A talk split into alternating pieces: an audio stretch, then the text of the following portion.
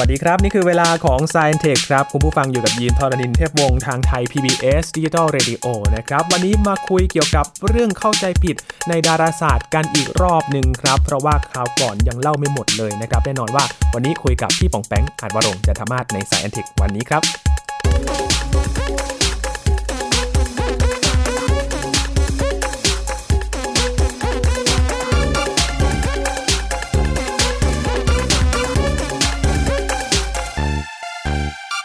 ยังมีหลายเรื่องนะครับที่เกี่ยวกับดาราศาสตร์ที่หลายๆ คนอาจจะเข้าใจกันผิดนะครับ มาคุยกันต่อเลยครับ เรื่องนี้กับพี่ปองแปงอาจวรงค์จันทมาศนะครับ อยู่กับเราแล้ว สวัสดีครับ สวัสดีครับยิน มาคุยกันต่อกับสัปดาห์ที่แล้วนะครับ เพราะว่ายังมีหลายเรื่องที่ชวนให้เข้าใจผิดกันอยู่ใช่ไหมครับ พี่ปองแปง ยังยังยังเหลืออีกหลายเรื่องนะครับ ครับ ผมคิดว่าเทปเนี้ยน่าจะเป็นประโยชน์ต่อต่อต่อนักเรียนนักศึกษาหรือแม้แต่เอ่อคุณครูหลาย ๆ ท่านที่กำลังกำลังอาจจะสนใจ แล้วก็ต้องมาสอนดาราศาสตร์อะไรเยอะนะครับ ครับ เพราะว่าบางครั้งเนี่ย อันนี้ผมผมบอกนิดนึงก็คือ อันนี้ยินอาจไม่ทราบนะฮะแต่ว่าบ้านเราเนี่ย มันมีการเรียนการสอนดาราศาสตร์ในระดับมัธยมเนาะ ครับผม แต่ว่าหลาย ๆ คณะที่สอนดาราศาสตร์โดยตรงเนี่ย มันคือในระดับมหาวิทยาลัยเนี่ยแทบไม่มีการสอนดาราศาสตร์โดยตรงเลยนะฮะ อืม ดังนั้นคุณครูหลาย ๆ คนเองเนี่ย ก็อาจจะจบวิทยาศาสตร์สาขาอื่นมา แต่ก็ต้องมาสอนดาราศาสตร์นะฮ ะ จริงเหรอครับ ดังนั้น พี่ปองแปงไม่ได้มีเฉพาะทางในมหาวิทยาลัยเลยเหรอฮะ คือในด้านของคณะวิทย์เองเนี่ยนะฮะคณะวิทย์ที่สอนด้านดาราศาสตร์เนี่ยก็มีอยู่ไม่กี่ที่นะฮะ อืม แล้วก็ระดับปริญญาตรีก็ไม่ค่อยมีด้วยนะครับ ครับ ส่วนใหญ่ก็ต้องไปเรียนต่อตอนปริญญาโทนะฮะ อ๋อ สาขาที่ใกล้เคียงกับดาราศาสตร์ที่ที่คณะวิทย์เขาเรียนกันก็ฟิสิกส์ ฟิสิกส์ นะครับ แต่ว่าคณะวิทย์ด้านดาราศาสตร์เนี่ยไม่ไม่มี ไม่มีนะครับ แต่อย่างที่มอชอเองอ่ามหาวิทยาลัยมหาวิทยาลัยเชียงใหม่ก็ก็มีมีสอนตอนปอโทนะฮะ ครับ ปอตรีก็เป็นฟิสิกส์แล้วก็ไปทำโปรเจกต์กับอาจารย์ที่ปรึกษาที่ท่านสนใจดาราศาสตร์อย่างนั้นก็ได้ก็มีนะแต่ว่าเอ่อเอกดาราศาสตร์เลยเนี่ยมีน้อยมาก ผมผมไม่มั่นใจว่าที่ไหนด้วยซ้ำนะ อืม ยิ่งคณะครุศาสตร์ หรือศึกษาศาสตร์ที่ต้องที่ต้องจบเอ่อที่ต้องเรียนเฉพาะทางด้านดาราศาสตร์เนี่ยอันนี้ยิ่งยิ่งน่าจะหายากไปกันใหญ่เลยนะครับ อืม ดังนั้นคุณครูที่ที่สอนเรื่องดาราศาสตร์เองเนี่ยผมผมผมแนะนำอยากให้ฟังรายการตอนนี้นะฮะ ครับ หรือถ้าฟังอยู่ก็แชร์ให้เพื่อนฝูงฟังกันได้นะครับ จะได้แบบ เออ เอาเอาเอาเรื่องนี้ไปใช้เป็นสื่อการสอนได้เหมือนกันครับ ครับ มีเรื่องอะไรบ้างครับที่เราควรจะปรับความเข้าใจกันใหม่เกี่ยวกับดาราศาสตร์ครับพี่ปองแปง อ่าเรามาปรับกันเรื่องแรกเลยครับเกี่ยวกับการเกิดฤดูครับยีน อืม คืออย่างนี้ครับ เวลาเราเรียนฟิสิกส์เนี่ย เราจะเรียนสิ่งที่เรียกว่ากฎของเคปเลอร์นะฮะ ครั ซึ่ บ งเขาแถลงไว้ครับว่า ดาวเคราะห์โคจรรอบดวงอาทิตย์เป็นรูปวงรีฮะ ครับ ทีนี้เราก็เลยเผลอเข้าใจไปครับว่า เออ ดังนั้นเนี่ย การเกิดฤดูกาลก็น่าจะเกิดจากปรากฏการณ์นี้มั้ง เพราะโลกของเราก็โคจรรอบดวงอาทิตย์เป็นรูปวงรีซึ่งเป็นเรื่องจริงนะครับ ครับ โลกของเราเนี่ยโคจรรอบดวงอาที่เป็นรูปวงรีจริง อืม ๆเขาก็เลยเข้าใจว่าอ๋อหรือว่าฤดูกาลบนโลกเราเนี่ยเกิดจากการที่โลกโคจรรอบดวงอาที่เป็นรูปรูปวงรีคือตอนที่มันอยู่ห่างจากดวงอาทิตย์เนี่ยโลกก็เป็นฤดูหนาว อ่า และตอนที่โลกเข้าใกล้ดวงอาทิตย์มากๆ โลกก็เป็น ฤดูร้อน อ่าใช่ไหมฮะ ครับ อันนี้เป็นข้อเข้าใจผิดนะฮะ อืม ถามว่าผิดเพราะอะไร ผมมีหลักฐานยืนยันสองข้อ ครับ ข้อแรกไม่ชัดเจนข้อสองชัดเจนมากว่าผิดนะครับ ข้อแรกเนี่ยคือ ถ้าเราศึกษาเพิ่มเติมนะฮะก็จะพบว่ารูปร่างของวงรีเนะครับยีนมันมันรีน้อยจนแทบจะไม่รีฮะ อืม อันนี้งงไหมคือ มันเกือบจะกลมเลยแหละ ใช่ ถ้าดูด้วยตาเปล่าเนี่ย ผมมั่นใจเลยว่าแบบใครเห็นเป็นวงรีเนี่ย ผมว่าแบบคือถ้าไม่เป็นเอ็กเมนเนี่ย ก็แบบตามีปัญหาแน่ๆ คือมันแทบจะกลมเลยอะ โอ้ ความรีเนี่ย เกิดขึ้นจริงฮะแต่ ครับ น้อยมากจนผลเนี่ย ไม่เกี่ยวเลยนะฮะผลที่เกิดจากวงรีเนี่ย ไม่ส่งผลเลยสักนิดเดียว เรียกว่าไม่ส่งเลยก็ได้ฮะ โอ้ หลายๆท่านก็อาจจะบอกว่าเฮ้ยจริงเปล่าอ่าผมมีหลักฐานข้อที่สองที่ยืนยันว่าจริงแน่นอนครับ ก็คือเมื่อใดก็ตามนะฮะที่ซีกโลกเหนือซีกโลกเหนือก็คืออ่ะอย่างประเทศไทยเราเองนะฮะช่วงที่เป็นฤดูร้อนเนี่ยซีกโลกใต้เป็นฤดูอะไรทราบไหมครับ เป็นฤดูหนาวแล้วครับ ใช่ครับ ถ้าซีกโลกเหนือร้อนออสเตรเลียพวกเนี้ยหนาวเลย ครับ แต่ถ้าซีกโลกเหนือเป็นฤดูหนาวซีกโลกใต้ก็จะเป็นฤดูร้อนนึกออกไหมฮะ อ่า ครับ ถ้าความเข้าใจเรื่องฤดูกาลที่เราบอกว่าตอนโลกเข้าใกล้ดวงอาทิตย์ มันเป็นฤดูร้อน มันก็ต้องร้อนทั้งโลก เพราะมันใกล้ทั้งโลกอย่างเงี้ยฮะ อืม และตอนที่โลกห่างจากดวงอาทิตย์ มันเป็นฤดูหนาว ครับ มันก็ต้องหนาวทั้งโลก เพราะว่ามันห่างทั้งโลก อ๋อ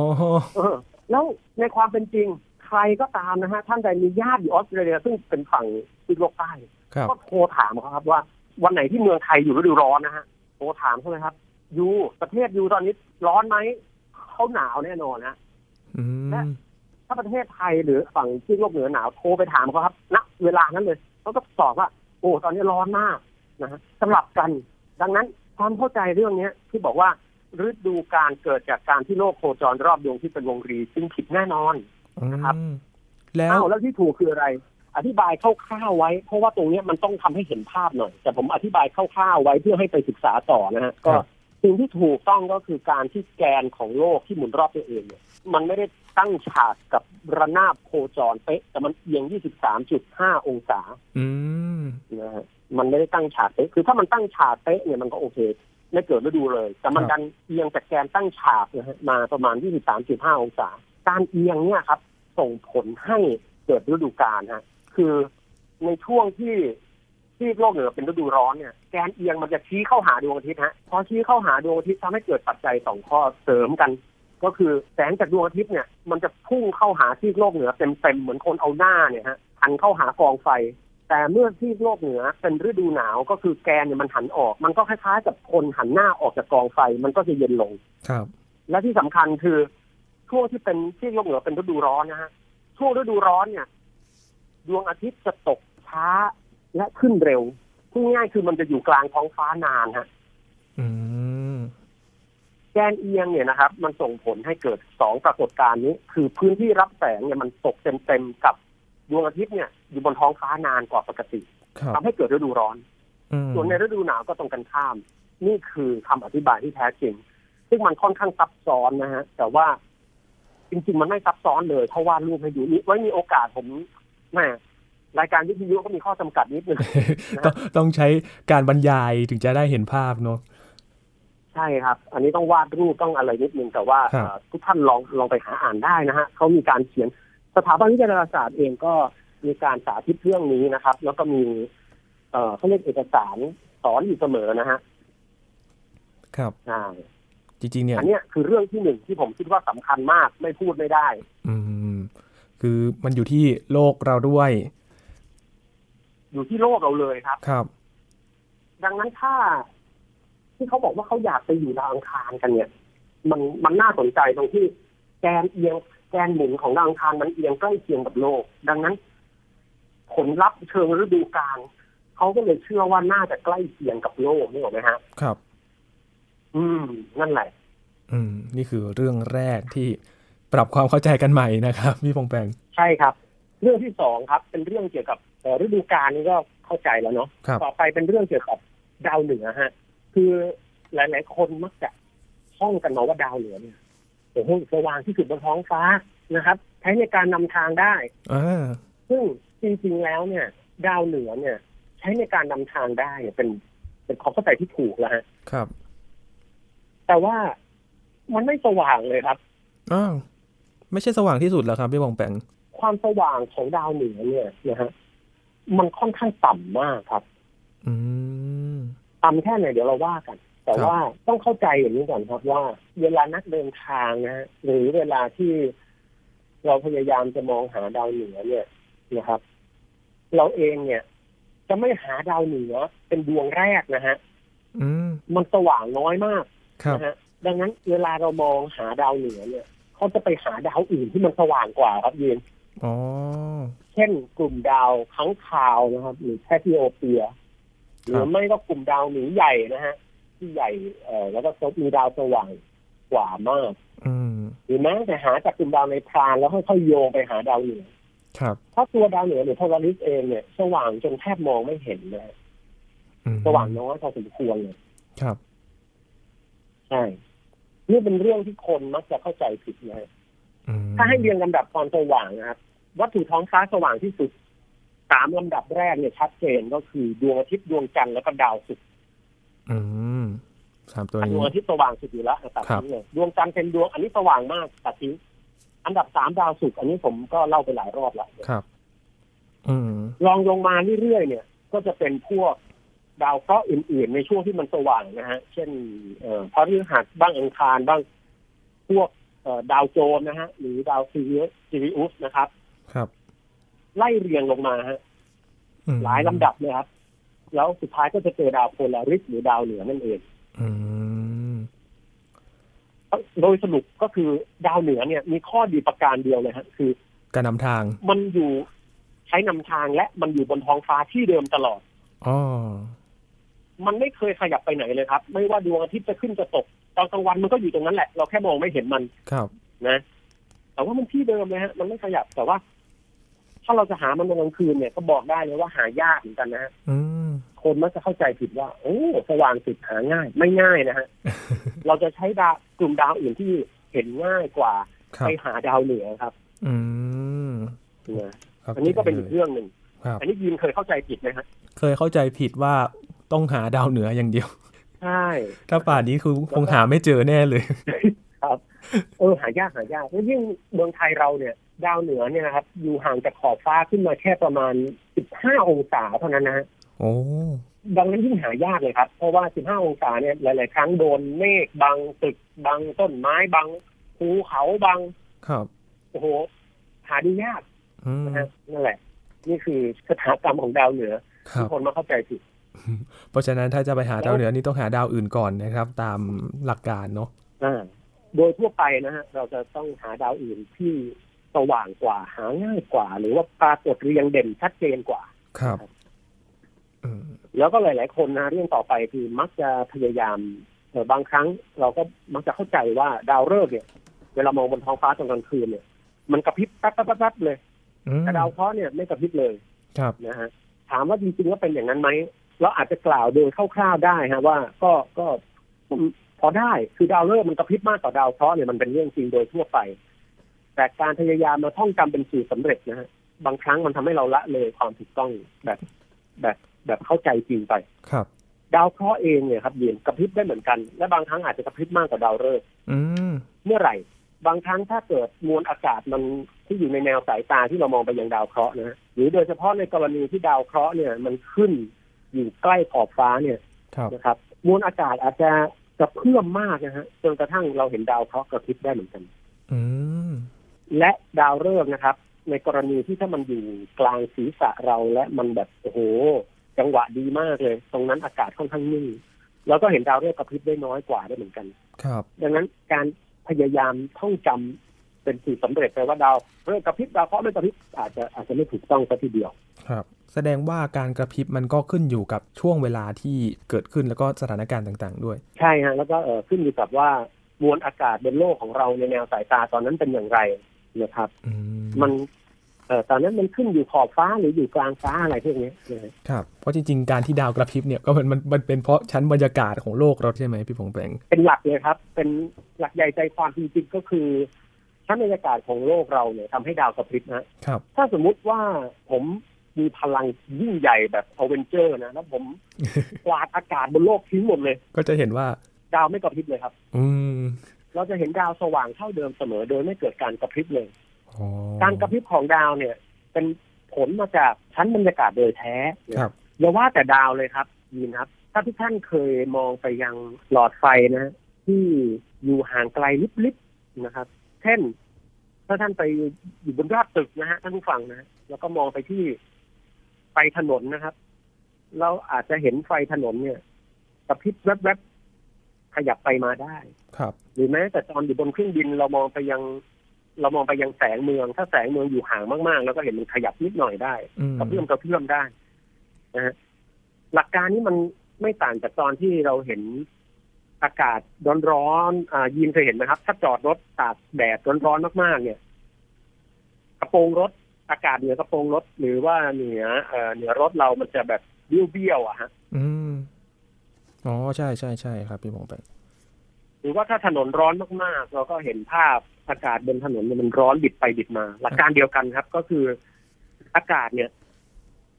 มันมีความหนาแน่นไม่สม่ำเสมอ เพราะอุณหภูมิมันไม่เท่ากันทั้งหมด ครับ ตัวมันก็ทำให้ เอ่อตัวมันก็เลยทำตัวคล้ายๆกับเลนนะฮะเลนก็เหมือนกับแว่นตานั่นเอง แต่อากาศเนี่ยเป็นเลนที่เป็นของไหล มันก็บิดไปบิดมานะครับ ซึ่งทำให้แสงดาวแสงภาพที่เราเห็นมันกระพริบได้ อืม เรื่องสุดท้ายที่จะเล่าให้ฟังไปเกี่ยวกับดวงจันทร์แล้วกัน มีเรื่องอะไรที่ชวนเข้าใจผิดกันมาตลอดบ้างไหมครับพี่ป้องแปง วันนี้เนี่ยเราเราคุยกันแต่ของที่เห็นกันง่ายๆเนาะ อืมหลาย ๆ ท่านครับทุกท่านลองนึกภาพตามดูว่าหลาย ๆ ท่านเนี่ยมักจะเข้าใจไปว่าข้างขึ้นข้างแรมของดวงจันทร์เนี่ย เกิดจากเงาของโลกไปบังดวงจันทร์ ครับ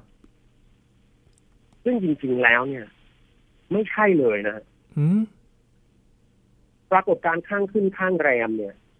ไม่ได้เกิดจากเงาของโลกทอดยาวไปบังดวงจันทร์นะครับ ครับ หลักฐานง่ายๆครับ คือว่า สมมุติว่าขึ้นสิบห้าค่ำนะฮะเอ่อในช่วงที่ก่อนขึ้นสิบห้าค่ำนะฮะเช่น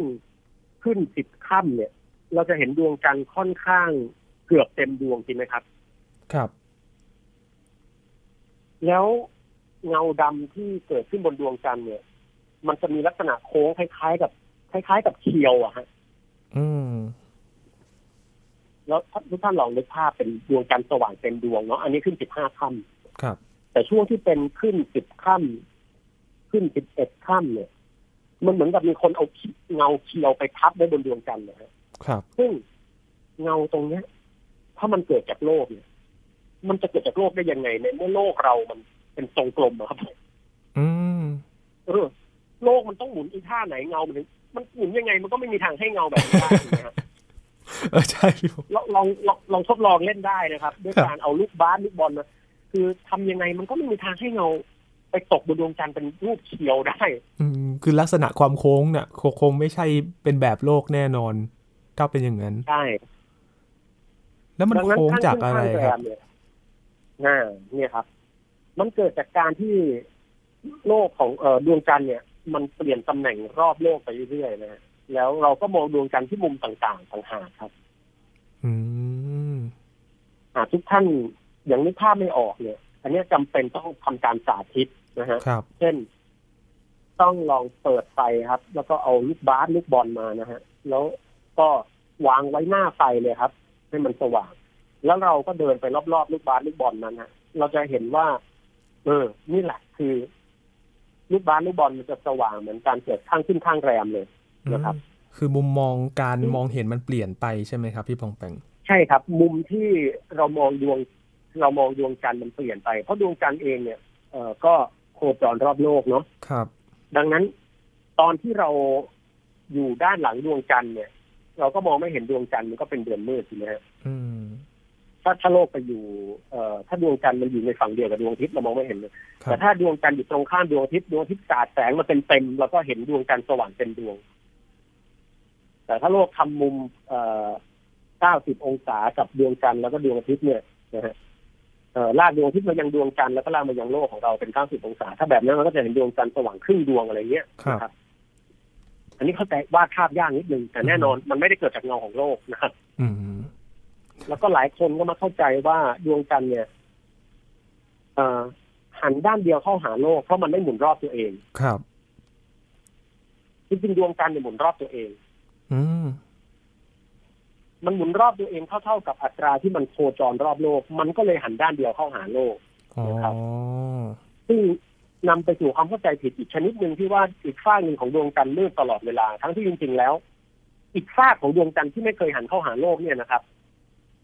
มันสว่างอยู่ มันมืดบ้างสว่างบ้างนะฮะ แล้วแต่ว่ามันอยู่ตำแหน่งไหน ครับ อืม อืม แต่ที่น่าตลกคือหลาย ๆ ท่านอาจจะเผลอเข้าใจไปครับ ว่าดวงจันทร์เนี่ยไม่มีแรงโน้มถ่วงฮะ ฮะ ใช่ อันนี้มีคนเข้าใจอย่างนี้จริง ๆ นะครับเดียนอย่าเพิ่งนะ ฮะเลยอะ อ่า บางคนอาจจะเผลอเข้าใจผิดว่า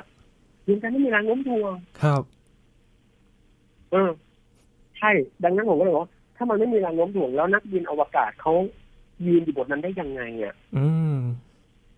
เนอะ ครั แล้ บ วแรงโน้มถ่วงจากดวงจันทร์มันมีแน่นอน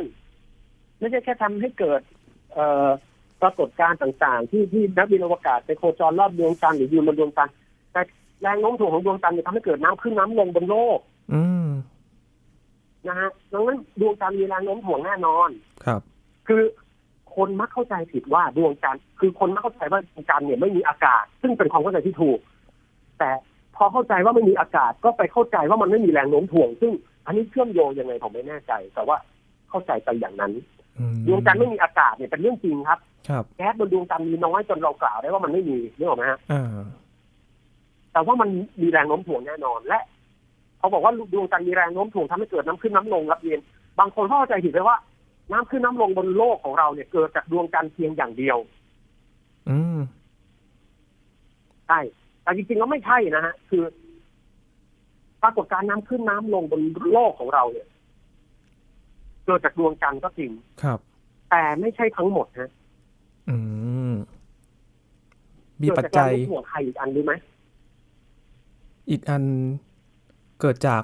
โลกเหรอครับ อ่า ยังยังไม่ดูเกิดจากดวงอาทิตย์ก่อนนะ ดวงอาทิตย์เหรอครับ ดวงอาทิตย์เนี่ยทำให้เกิดน้ำขึ้นน้ำลงได้ครับ อ๋อ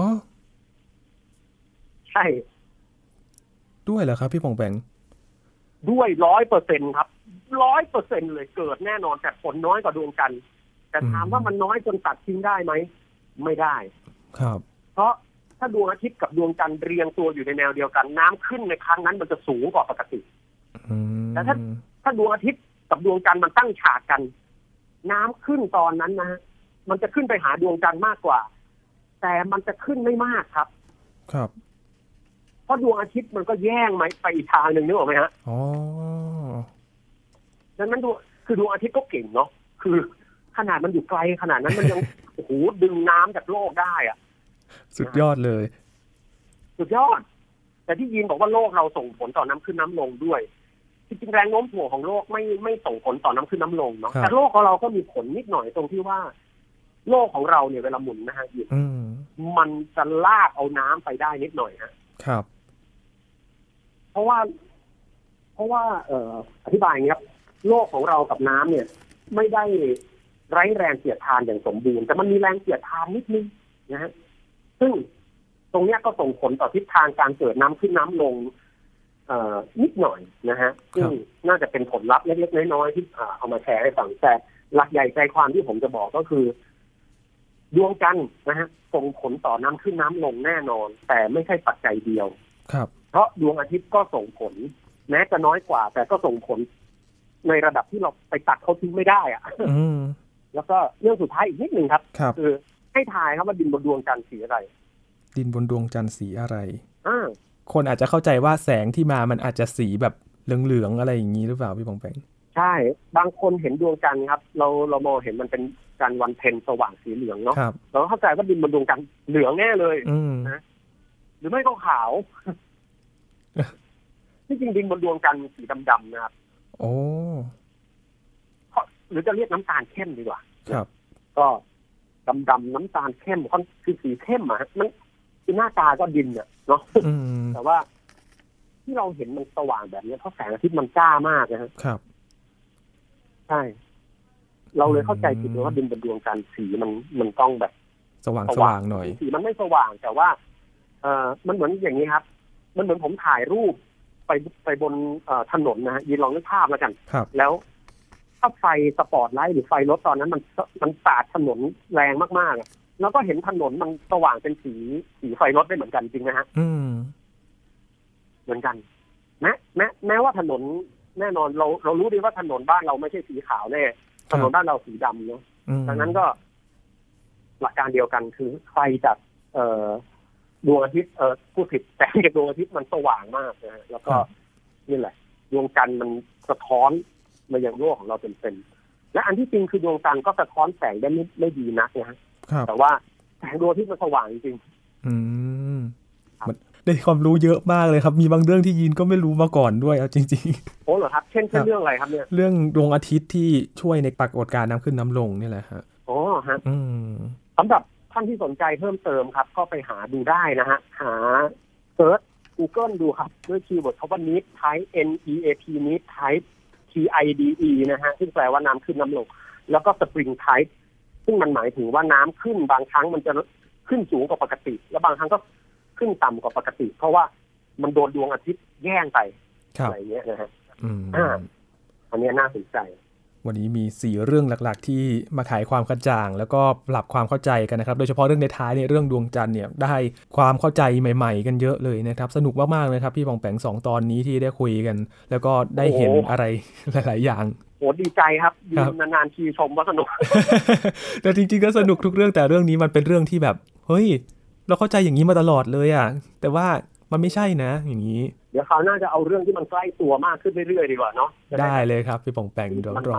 ติดตามกันใน Science Tech นะครับ วันนี้ขอบคุณพี่ปองแปงมาก ๆ เลยนะครับ ครับ ขอบคุณครับยินดีครับ ครับ นี่คือ Science Tech ประจำวันนี้นะครับ คุณผู้ฟังติดตามรายการย้อนหลังกันได้ที่ www.thaipbsradio.com นะครับ ช่วงนี้ยีนทรณินเทพวงศ์พร้อมกับพี่ปองแปงอ่านวรงค์จะทามาศลาคุณผู้ฟังไปก่อนนะครับ สวัสดีครับ